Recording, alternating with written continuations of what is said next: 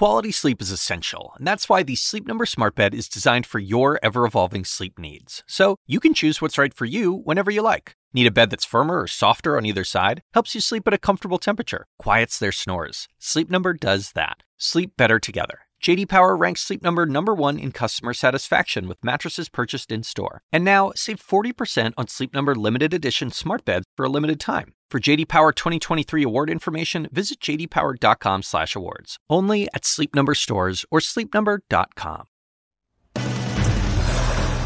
Good news from Capitol Hill cuz I'm out of bridge punks. The lead starts right now. Breaking today, finally, Senate Republicans say they've reached a deal with Democrats over major issues in that trillion dollar infrastructure bill. Now, the question do they have the votes? It's on them. Top health officials now saying the unvaccinated in the United States are putting the whole country in danger and paving the way for new COVID mutations. And most Americans are being told they might need to mask up again. Plus, it's bigger than going for the gold. Simone Biles says she will not defend her title in the Olympic all around to focus instead on her mental health. Why this move could, for many, make her an even more inspiring role model. Welcome to the lead. I'm Jake Tapper. We start with the national lead and a response to the hearing we heard yesterday, a desperate call for support from some of the law enforcement officers who were viciously attacked during the January 6th Capitol attack. They say neither the Fraternal Order of Police, the largest police union in the United States, nor politicians who regularly claim to back the blue have been supporting them enough. Here's D.C. Metropolitan Police Officer Michael Fanone, one of four officers who testified at yesterday's Select Com- Committee hearing, talking about politicians not supporting them enough on CNN today. I mean, I would uh, challenge all police officers not to uh, take anyone's word for whether or not they support law enforcement officers. In fact, any American that's passionate about any cause should challenge their representatives to uh, do things and not just say them. Now, since coming forward to describe their experiences months ago and then most notably yesterday, many of the police officers who protected the Capitol on January 6 have been smeared by MAGA politicians and MAGA media. Normally, when police are even criticized, the National Fraternal Order of Police is very vocal. That's its job. But for this, Capitol and DC police officers say they're disappointed that their union has been so relatively quiet about their plight for months. We raised the issue yesterday during a discussion on this channel with former DC and Philadelphia Police Chief Charles Ramsey. I asked Where's the FOP in defending these four officers? Ramsey said he had no idea. Apparently, in response to this, FOP issued a press release referring back to a statement that it had issued on January 6, a paper statement put out more than 200 days ago. CNN's Josh Campbell now takes a look at why, in the views of many of the heroes of January 6, public support, vocal support, vociferous support for them from some quarters seems to be paper thin.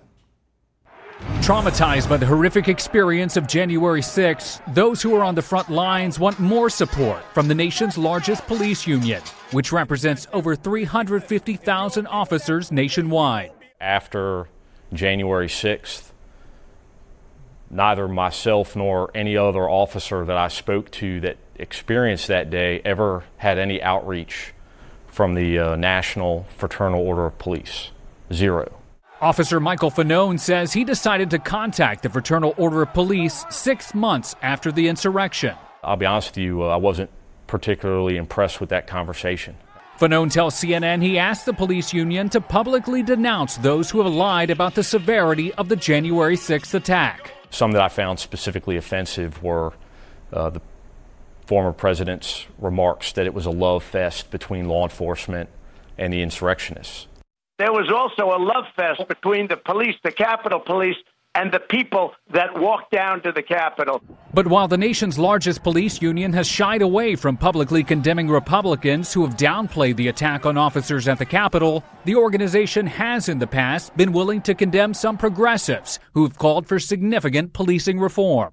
I don't think anyone should be surprised that in cities that are the loudest of trying to defund police, and trying to eliminate their police departments are the ones that are having the highest crime and struggling with the coming back an attorney for two of the officers who testified this week, Officers Harry Dunn and Aquilino Gonell, echoed Fanone's sentiments, blasting the FOP in a statement for not adequately supporting the officers involved in the insurrection, adding there should be nothing to debate on these points. You either stand with the officers or you stand with the terrorists. The organization did issue a statement on January 6 praising officers and condemning the lawlessness. In a new statement Tuesday, the FOP again reiterated its support for the officers who fought back against the Capitol rioters, adding, We will be with them as they grieve and recover, however long that may take. Other requests Fanone said he made to the FOP president included denouncing Republicans who voted against giving Capitol Police officers medals for their heroism on January 6, and those he believes mischaracterized the shooting of one of the insurrectionists. And finally, I asked him to publicly denounce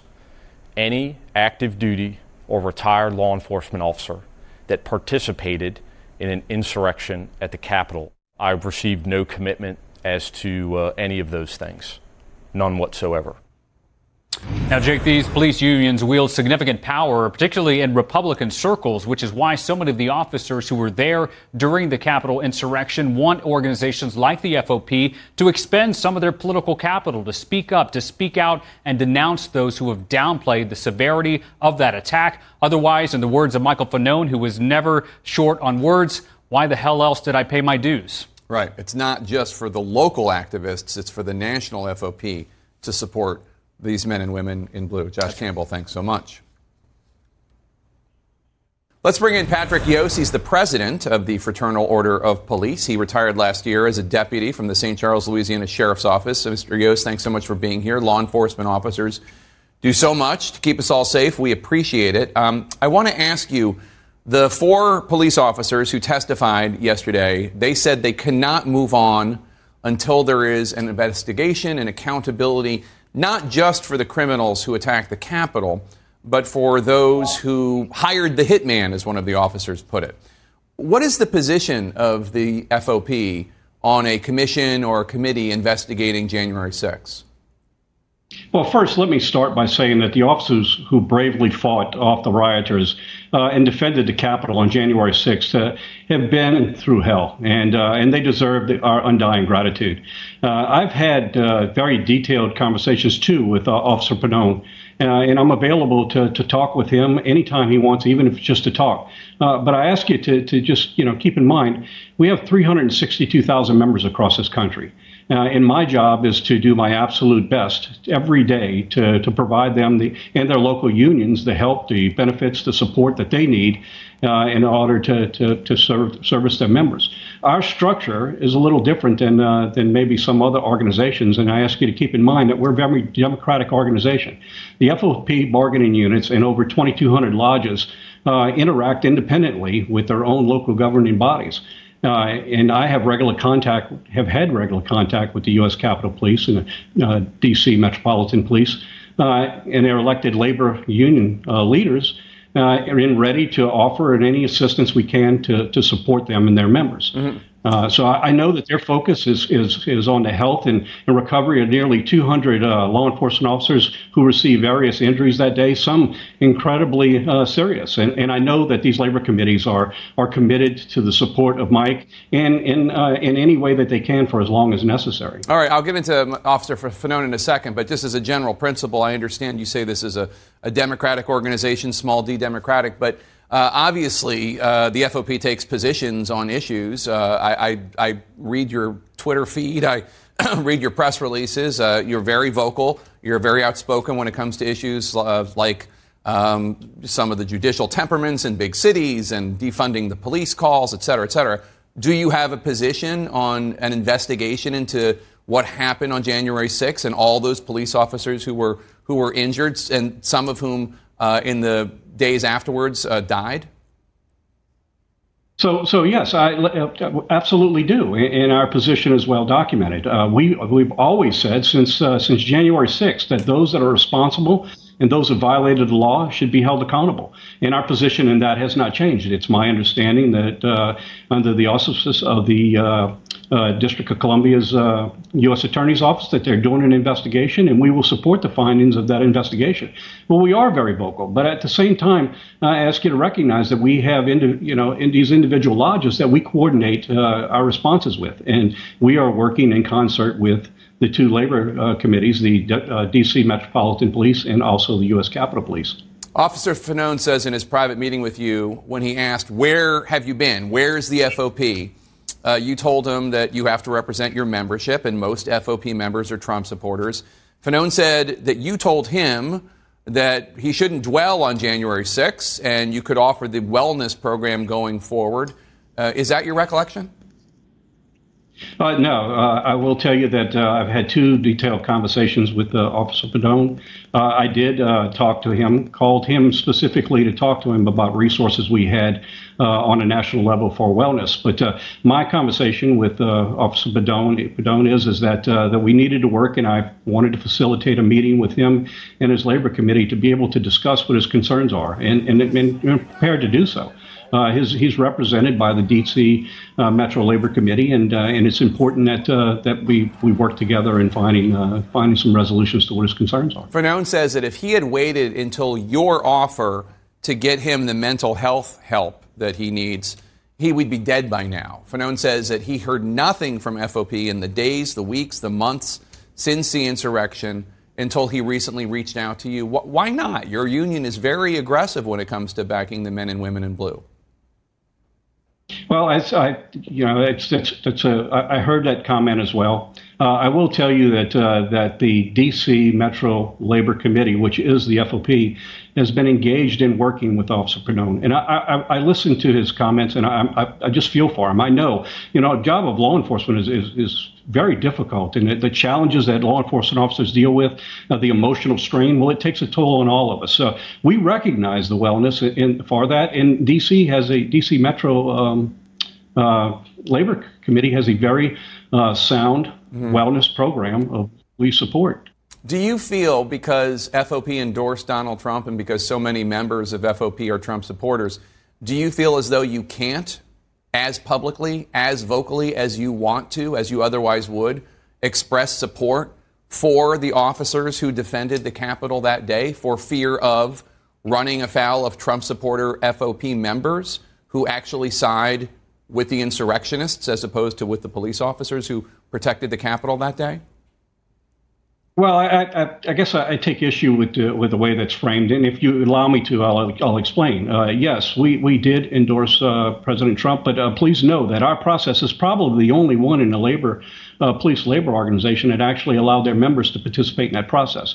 So that process is the will of the members. The election was held, the election is over, and since that day, we have worked very closely with uh, the administration and with members of Congress on both sides of the aisle uh, and continue to do so. We've been very much engaged in the past Congress and in the present Congress, working specifically uh, more recent with uh, Senator Booker and Senator Scott, uh, working on police reform because we feel it is vitally important as a nation that we work together and find some real solutions so that we can move forward and regain the trust in our community. So we're very much engaged. Uh, this we're trying to stay out of the partisan politics of it and stri- stick strictly with the issues, and that's where we want to be. We want to find real solutions to problems and stay out of the political uh, political political fray. Well, MAGA media, MAGA politicians are smearing police officers who are members of your union. They're smearing Harry Dunn, the Capitol Police officer. They're smearing uh, Metropolitan Police Department officer uh, Mike Fanone uh, on Fox, uh, on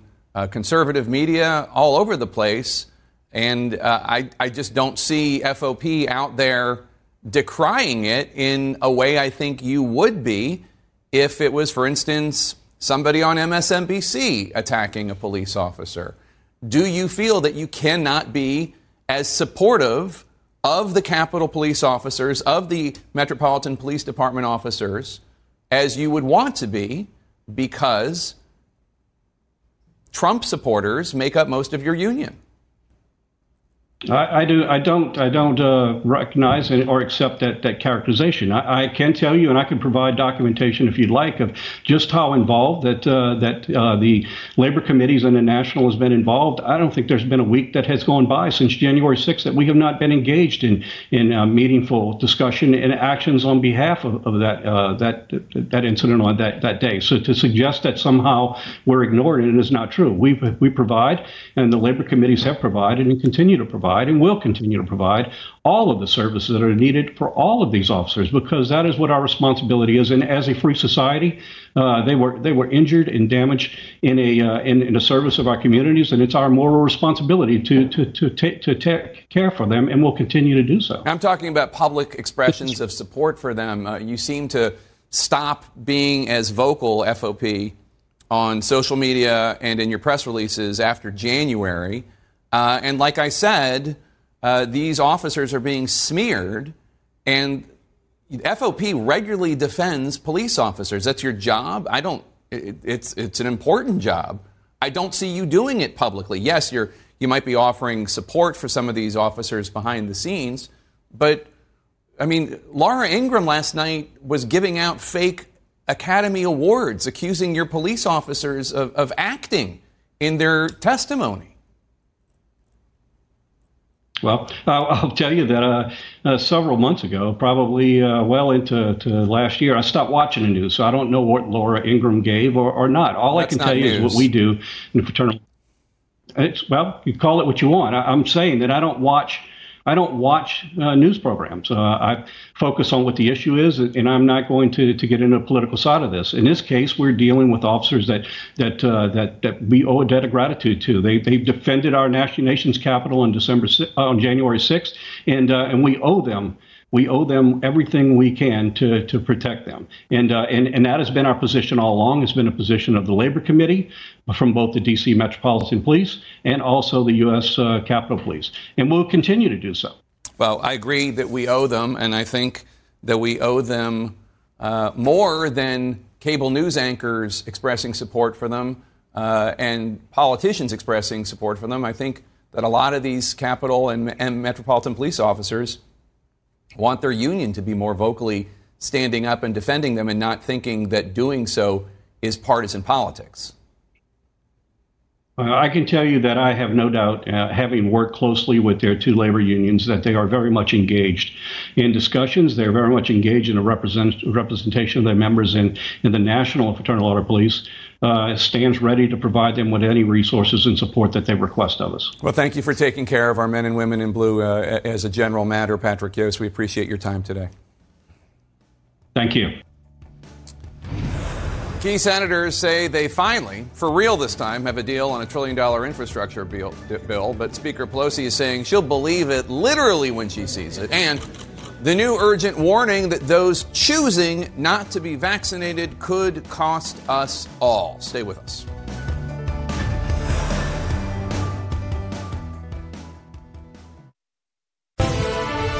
We have some breaking news for you in our politics lead. A possible deal at last on infrastructure. The White House and bipartisan negotiators announcing today that they believe they've worked out the kinks on major issues and they could move forward with a test vote as soon as tonight. The top line, two sources tell CNN, the bill will include $550 billion in new spending over the next five years, including huge sums for bridges, rails, clean energy, and high speed internet, among other matters. One of the key players, Democratic Senator Kyrsten Sinema of Arizona, says that President Biden is on board and, quote, very excited. Joining me live with the latest, CNN's Ryan Nobles on Capitol Hill and Phil Mattingly traveling with the president near Allentown, Pennsylvania. Uh, Ryan, let's start with you. Does this deal have the votes in the Senate? 60 votes. It seems like it does, at least at this stage, Jake. Of course, there's going to be a test vote on this to move the package forward uh, before there's a final vote here in the Senate. And the Senate really may not be the problem with this package. It seems as though there are enough Republican and Democratic votes to at least get this bipartisan package through.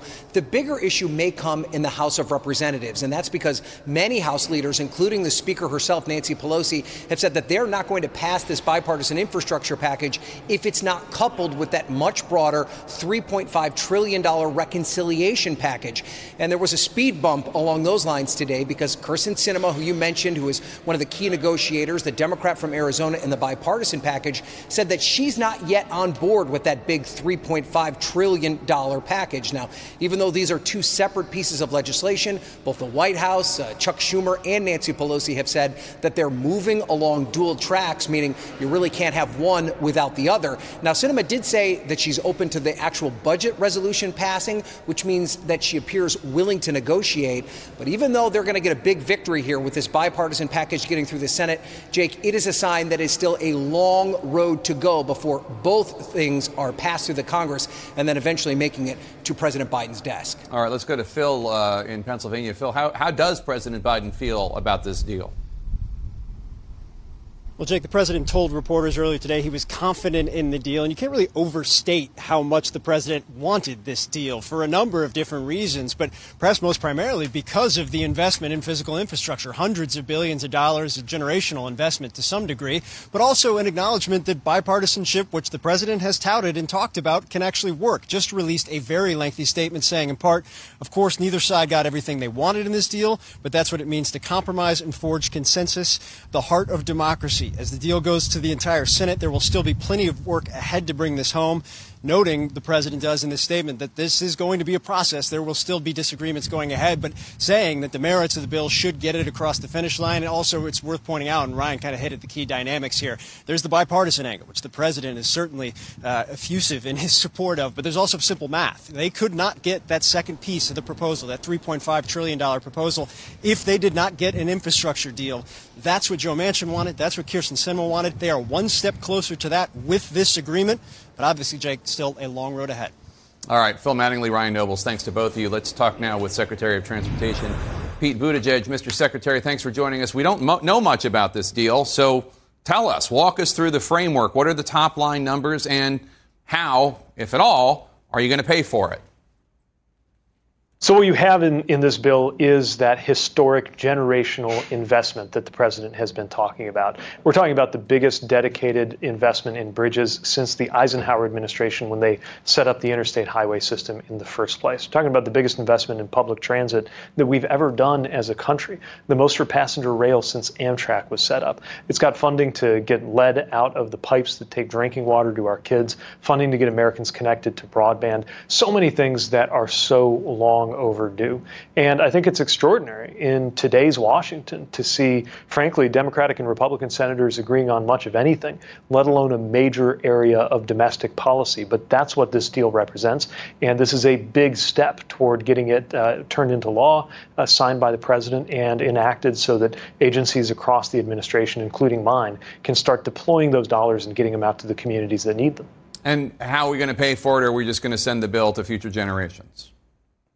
No, this, this is paid for with a, a combination of several measures. Uh, uh, this includes uh, repurposing dollars that went unspent from uh, uh, some of the previous rounds of COVID relief, although it's important to mention that we uh, insisted that there would be no diversion of rescue plan dollars for transit or, or other important infrastructure uses. It, it, includes a number of adjustments on the corporate side. And let's remember that infrastructure is one of those things that actually pays for itself.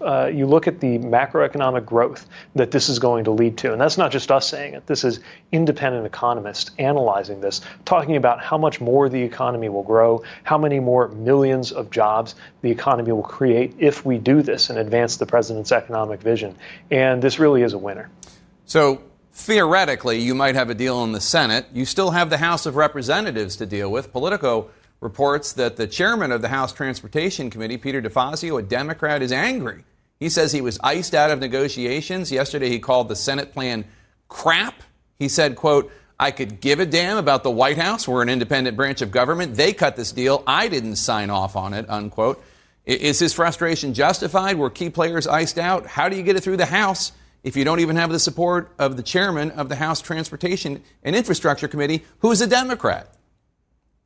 Well, as the president said, nobody got everything that they wanted in this deal. That's part of the nature of a compromise and certainly any kind of bipartisan negotiation. Let me also tell you, I have huge admiration for, for Chairman DeFazio. Uh, was with him in his district uh, just a couple of weeks ago, and the House has done extraordinary work on transportation policy. Uh, of course, this uh, speaks to, to the Senate's uh, part of the process, and then this only moves once the, the House has been prepared to act on and support this too. But we're confident that we can get there. this represents priorities that not just in both parties and both chambers, but across America, we want and need. You know, we just saw another wave of endorsements and statements from business leaders, from mayors, from labor leaders. It is not that often that you have the, the largest business groups and labor unions across the country on the same page on an issue of economic policy. Mayors and governors from both parties saying, let's get this done. Of course, there's more to be done. Uh, there are details, there's policy issues that are very important alongside the dollar amounts. Uh, but what we have here is a major step closer to getting this done and getting this delivered. But if DeFazio, who's a progressive and the chairman of the relevant committee in the House, calls this deal, calls this legislation, in his words, crap, how are you going to get support from all the Democratic progressives in the Senate and the House? Uh, that's a big chunk. You're going to need every one of them. Well, there are a lot of priorities that, that he and his, his House colleagues uh, uh, care about, good priorities uh, that have an opportunity to be addressed in, in this uh, plan and this deal as it moves forward. Uh, obviously, a lot of complicated dynamics uh, between the, the House and the Senate that, that, have to be worked through in order to get this finalized onto the president's desk for a signature. But again, this represents a historic moment, not in my entire lifetime. And in many ways, not in the lifetime of the United States of America have we been prepared to do something like we're about to do, if this goes through, for public transit, for example. Uh, this is a, a, historic investment in the future, not just making up for the, the failure to invest that we've inherited from the past that's been catching up to us, but doing the things we need to on our ports and airports, on our roads and bridges, on uh, uh, it, forms of inter- infrastructure that nobody was talking about a few years ago, like, like broadband. And uh, I think that the enormous momentum and support that this has among the American people, as well as uh, uh, from members of, of, both parties and both chambers, and of course, uh, the enthusiastic support of the president and this administration. I believe we're going to get this done. Let me ask you a question about COVID, uh, since unfortunately it's surging back across much of the country. Uh, Mr. Secretary, I, have heard uh, progressives and, and others out there saying, it might be time to require vaccinations in order to be able to get on an airplane in this country for two reasons. One, it would boost vaccinations. Two, it's unfair to continue to have the vaccinated people in this country uh, have to bend over backwards to the will of the unvaccinated people, who people who are willingly unvaccinated, not those who, who are too young or, or not able to get the, the vaccine. What do you think of that? What do you think of this proposal to require vaccinations to be able to get on an airplane? Well, we've taken a different approach that really emphasizes uh, measures that we know make a difference, whether we're talking about masks uh, or uh, things like contact tracing that uh, may be important for the future of international travel. Uh, but one thing is, is for sure, which is that the more Americans get vaccinated, uh, the more we can move to that normal that we're all hoping to get to, whether it's getting rid of masks or whether it's being able to fully and safely reopen international travel, which of course hasn't happened yet. the, the fastest way to do that and something that everybody can play a role in uh, by either getting vaccinated yourself or encouraging loved ones who, uh, remember, are often more likely to listen to you, a loved one, than they are to listen to me, uh, an administration official. That's how we actually get there. And uh, I think that uh, there's obviously there's been enormous progress, but we've clearly got a long way to go. Transportation Secretary Pete Buttigieg, thanks for your time today. We appreciate it. Good being with you. Thanks. Masks are back. Could indoor dining or sports go next? How those refusing to get the vaccine are prolonging this pandemic, according to experts. Stay with us.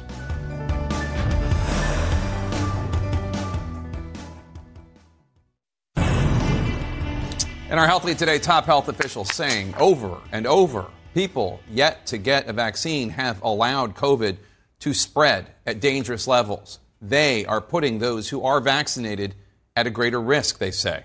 Listen. People not getting vaccinated not only is a bad thing for them, it could actually interfere in a negative way with the rest of the country by generating variants that would elude the vaccines. This is a situation that is created by more and more transmission of the Delta virus among people who are unvaccinated. The CDC says that in the coming days, new data will show just how much breakthrough cases have become a concern. That's where fully vaccinated people contract COVID. And while their chances of severe illness remain low, the chance that they, even though they're vaccinated, could become infectious is higher than with other variants of the virus, putting children and people with compromised immune systems and those Americans refusing to get vaccinated at risk. As CNN's Athena Jones shows us now, the highly aggressive Delta variant, combined with millions not heeding warnings from health experts, is eroding too much of the progress that has already been made. This is a situation that is created by more and more transmission of the Delta virus among people who are unvaccinated. As new daily coronavirus cases in the U.S. surge to levels not seen since April, government officials and health experts are increasingly pointing the finger at the unvaccinated, who are driving the need for new mask, vaccine, and testing mandates. They are consuming our healthcare resources. Hospitalizations nationwide up some 35% over the past week. New case numbers especially bad in low vaccination states in the South. If you have to go to the hospital for anything else, um, we may be at shortage of giving you the standard of care you expect. Hospitals in Louisiana overwhelmed. The ER physicians coming into the meeting look a little shell shocked. They're asking about things like, I need some more oxygen tanks. And in Springfield, Missouri, we've actually brought in a, a portable um, piece of technology that allows bodies to be cooled in a, in a place outside the morgue. So we, we have had to expand that um, because um, the, the mortality has gone up so much lately. More than two thirds of the country lives in a high or substantial transmission county where COVID is spreading so quickly, the CDC says everyone should mask up indoors in public spaces. The Surgeon General explaining that with the more contagious Delta variant dominating the country, for those people who have the unusual breakthrough infections that sometimes happen in a small percentage of vaccinated people, they actually are able to transmit to other people, which is different than what we saw with breakthrough infections with other uh, versions of COVID 19. With the CDC's new guidance and the Biden administration set to announce a vaccine or testing mandate for all federal workers, more cities and localities are doing the same. Los Angeles now requiring all municipal workers to get vaccinated or be tested weekly, joining the state of California and New York City, which announced similar mandates this week. State workers in New York facing the same rules starting September 6th. And New York Governor Andrew Cuomo today announcing all patient facing healthcare workers in state hospitals must get vaccinated with no testing option. I think we need dramatic action to get a control of this situation. Starting tomorrow, some 300 bars in San Francisco will require patrons to show proof of vaccination or a negative COVID test if they want to sit indoors. And there's more news on mandates. Florida's Miami Dade County, where the mayor says the COVID test positivity rate is over 10%, is reinstating mask mandates inside all county facilities. There's also some welcome news on the vaccine front. The daily pace of people getting their first shot of COVID vaccine is, has increased 35% over last week's pace to the highest level in three weeks. Jay? All right, Athena Jones, thanks so much. Let's talk about this with CNN Chief Medical Correspondent Dr. Sanjay Gupta. Sanjay, the CDC director, Dr. Rochelle Walensky, told CNN that the new mask guidance came after a review of breakthrough cases. That's where people fully vaccinated still get COVID. We should know the vaccine reduces the hmm. risk of a severe infection. But more importantly, as far as the CDC is concerned now, the fact that these breakthrough cases, these individuals could become infectious, contagious, and harm those who are not vaccinated. So, right now, this new guidance is for those in COVID hotspots but let's be realistic. It's, it's the summer. People are out, mm. they're traveling, they're not checking the CDC's hotspot map every day. Do you think ultimately that this mass guidance will, should go for the entire country? Um, th- that's a great point, Jake, and I think that it may, uh, because you know even yesterday when we talked, you may remember I told you that DC was considered moderate transmission, and then shortly thereafter it was changed to substantial transmission in DC. So you know, uh, it's tough to keep track of for sure. And as you point out, as we go into the cooler and drier months, uh, places that are moderate are likely to move to substantial. The only thing I'll say is there's probably places around the country, not that many, but a few places where they have really high vaccination, very low transmission transmission. And those are probably places where people have been very diligent about wearing masks anyway. So maybe, you know, it, it wouldn't matter much in those places, these new guidelines, because they're already doing it. But I think you're right. I mean, it's a lot to ask of people to check this every day. You could think of it like the weather. Like, am I going to take my umbrella? Am I going to take my mask? But maybe that's too much to ask right now. I'm seeing publicly a lot of officials, responsible people, not just the quacks that we've seen, uh, talking about how they're not sure how the CDC made this uh, decision about this new mask guidance. Um, the CDC director has said we're going to see their data on breakthrough infections in the coming days. Until now, however, the CDC's only put out numbers on these severe breakthrough cases where people who, despite being vaccinated, ended up in the hospital or even died. From your reporting, what do we expect this new data to show? Well, first of all, we, we really do need to see this data. I mean, you, you make a recommendation like this that's a significant one, affects two thirds of the country. We deserve to see the data uh, on this. And, and I'm not sure why we haven't yet. It's not been published, but they're obviously making big decisions based on it.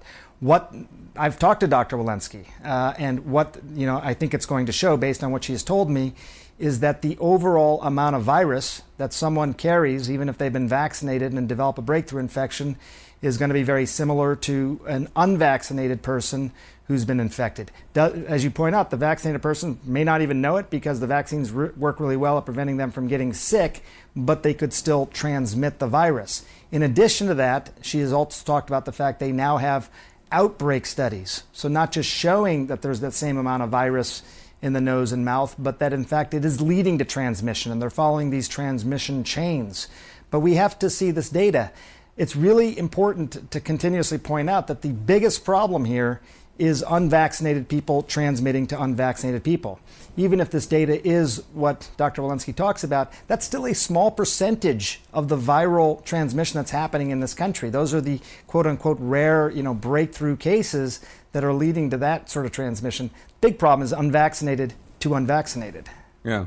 Given the contagious Delta variant that's spreading and, and getting the fact that also that we're getting closer to the cooler months where more people are indoors, do places around the country, cities, businesses, et cetera, need to rethink the idea of indoor dining being okay or fans filling the sta- stadiums uh, at sporting events or employers uh, starting to bring staff back to the office? Do we need to start going backwards in that direction as well? And let me emphasize, I don't want to do that. Uh, I'm not pushing for that. but do you think that that's going to happen? Are we on that trajectory? Um, yeah, I mean, I, I, don't want to happen either, but I think it is on that trajectory. We're already seeing it. Some of the same conversations that were taking place at this time last year are happening again. I mean, I think the good news in this, Jake, still is that the vaccines have done such an incredible job at reducing hospitalizations and deaths overall, right? We could almost predict as cases went up how much hospitalizations would go up a few weeks later and how much deaths would go up. Now, the hospitalizations and deaths are going to be very blunted because of these vaccines, um, at least in the vaccinated population. But yeah, I think it's probably going to be a little bit like what Transportation Secretary was telling you that it's not so much that the vaccines will be mandated in those areas, but they're going to say, hey, here's what your life is going to look like if you're vaccinated, and here's what your life is going to look like if you're not, in terms of the access to things you can do. Dr. Sanjay Gupta, thanks so much. Appreciate it. Coming up, Man versus Fire, the brothers who are planning their own last stand against California's largest wildfire. Stay with us.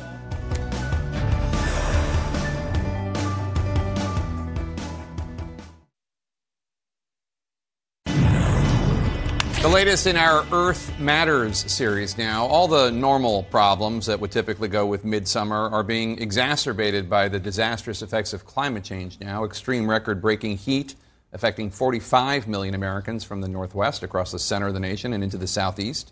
A threat of severe storms with damaging winds in the upper Midwest, plus wildfires that so far this year have burned an area bigger than Delaware and Rhode Island combined, which brings us today's Earth Matters report. CNN's Camila Bernal found some brothers who are trying to take a do it yourself approach to firefighting. As the flames from the Dixie Fire burn out of control, They picked up some heat signals here a few days ago. authorities issue evacuation orders. That's why they evacuated 147. But while many of the more than 16,000 under these orders have left, Fired up. Others like Jason Ackley are choosing to stay. And we got sprinklers. His wife and son have already evacuated. But instead, he and his brother are working on their own fire line. We're really trying to take the fuel down so we can't get it, you know, up into the crown of the trees and stuff. The fire getting within about a quarter mile of the property. It was a big scare, but this is everything. This is all we have. This is what we fight for. I mean, if we don't have this, where are we going to go? The almost 218,000 acre fire has already destroyed almost 40 structures, and over 10,000 others are at risk. No structure is ever worth a human life. People here in Indian Falls had enough time to evacuate, but when they come back in a week or two, this is what they're going to find. If you look at this home here, the only thing left standing is the staircase. Two of the cars were left here in the driveway. Of course, they're completely destroyed. If you look here, it's just a piece of what used to be the rim of this car. Firefighters telling me they were here until the very end, trying to save as many homes as possible, but it just became too dangerous.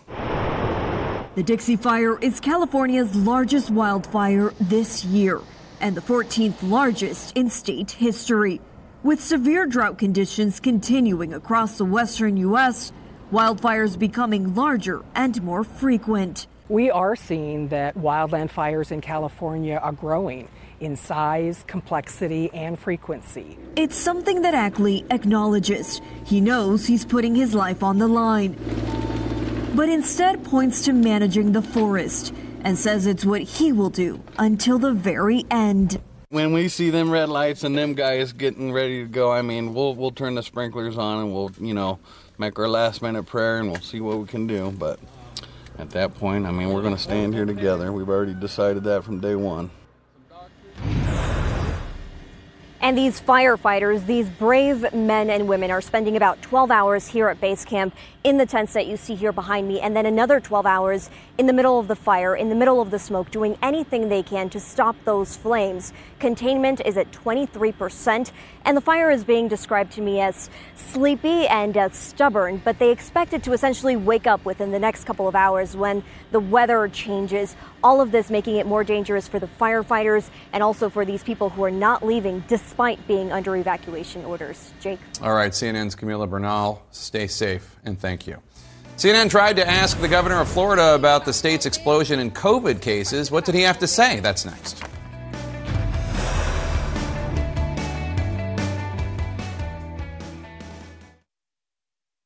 When you work, you work next level. And when you play, you play next level. And when it's time to sleep, Sleep Number smart beds are designed to embrace your uniqueness, providing you with high-quality sleep every night. Sleep next level.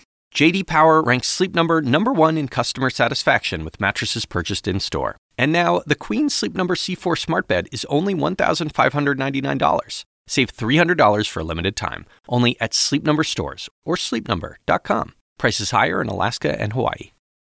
Quality sleep is essential, and that's why the Sleep Number Smart Bed is designed for your ever evolving sleep needs. So you can choose what's right for you whenever you like. Need a bed that's firmer or softer on either side? Helps you sleep at a comfortable temperature, quiets their snores. Sleep Number does that. Sleep better together. JD Power ranks Sleep Number number 1 in customer satisfaction with mattresses purchased in-store. And now, save 40% on Sleep Number limited edition smart beds for a limited time. For JD Power 2023 award information, visit jdpower.com/awards. Only at Sleep Number stores or sleepnumber.com.